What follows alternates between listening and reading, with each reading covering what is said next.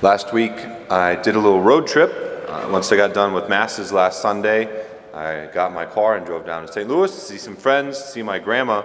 But I take uh, road trips pretty seriously. So I had a red cooler in the passenger seat and had uh, such essentials as carrot sticks, you know, almonds, Reams meat sticks because it was 4th of July in America, and uh, I had bananas and waters. I was ready to go. It was a great trip. Love road trips. Blare the music, put down the windows. Great time. So I see the gospel today, and the Lord tells them all to go on a, on a road trip, and He says, No food, no sack, no money. I'm like, I got problems here, man. we need snacks. We definitely need snacks. What was our Lord talking about? He's talking about living the gospel, preaching the word. But it doesn't seem to fit with the way that we live our lives. We want to plan, we want to prepare. We've got the perfect itinerary. We've got the financial situation, the plan for retirement, the 401k. We've got, uh, if we want to do this trip or this vacation, we've got to set this aside. You know, we've got a plan to do this. Obviously, it's a good thing to be prepared. But our Lord, He seems to be fighting against that. He seems to be calling people to live really in the moment. Was listening to a talk earlier this week that was given by Booker T. Washington back in 1895, and there's a metaphor that he used that's been sticking with me this week. And once I read this gospel, I was like, oh man, it's the Holy Spirit. So uh, he was telling a story about a ship off the coast of South Africa, and they got lost at sea.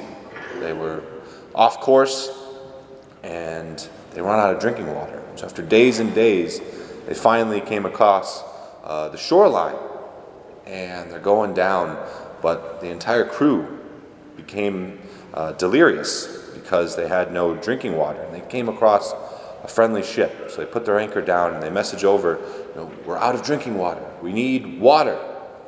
And the ship replied, Cast down your buckets where you are. Like, no, you don't understand. Drinking water. We need clean drinking water. Once again, they received, Cast down your buckets where you are. A third and a fourth time, that same reply cast down your buckets where you are. So finally, the captain lowered a bucket into the water and brought it up, and it was clean, drinkable, not salty water at all. They had unknowingly anchored themselves in the mouth of the Amazon River. And for us, so often, we get all caught up in planning our futures. We get all caught up in controlling the perfect plan for our family and our education and our financial situation that we forget how good it is where we are and we're called to live today. We can't fret over yesterday for more than a moment. We can't worry about tomorrow too long because you're just going to waste today. Brothers and sisters, the Lord is calling us to cast down our buckets where we are. In this crazy world, in this interesting time, the Lord has called us to live here, to be the light in the dark room in our neighborhoods and our communities, at our schools and our workplace. There's a joy that comes with living a Christian life. And if you don't have that, that's a conversation we need to have on another day. Probably starts with the confessional. But that joy is called to radiate amongst the communities that you find yourselves in. The people you are called to serve are right here in the communities that you live in, that God has put into your life. And we can go to Haiti, we can go to India, and it's good for people to help out those individuals. But there are people of need here. How are you helping your communities? And it may not it might not just be material possessions. You know, Mother Teresa called this country one of the poorest countries in the world. It's not. We have everything.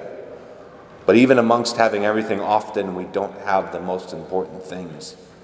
How many of us don't have a good role model in our life? How many in our community don't have a father and they need you to be their father? They need you to be their mother. Cast down your buckets where you are.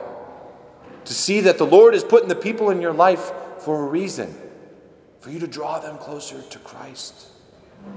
And yes, it's good to plan, it's good to have the situations laid down, but when money becomes an obstacle of doing what the Lord is putting on your heart, maybe to have another child, if that's on your heart and money is the obstacle, that's not what the Lord is calling you to do. We do not live by fear, but we trust that when we're in the state of grace, the Holy Spirit can call us to live a bold life.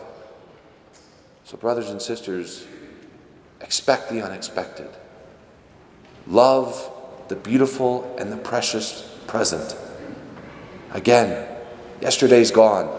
If you need to get something off your back, put it in confessional. We can't live in a state of despair from the evil one.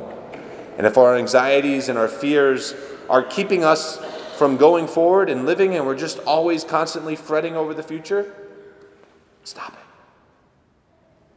Cast down your buckets where you are.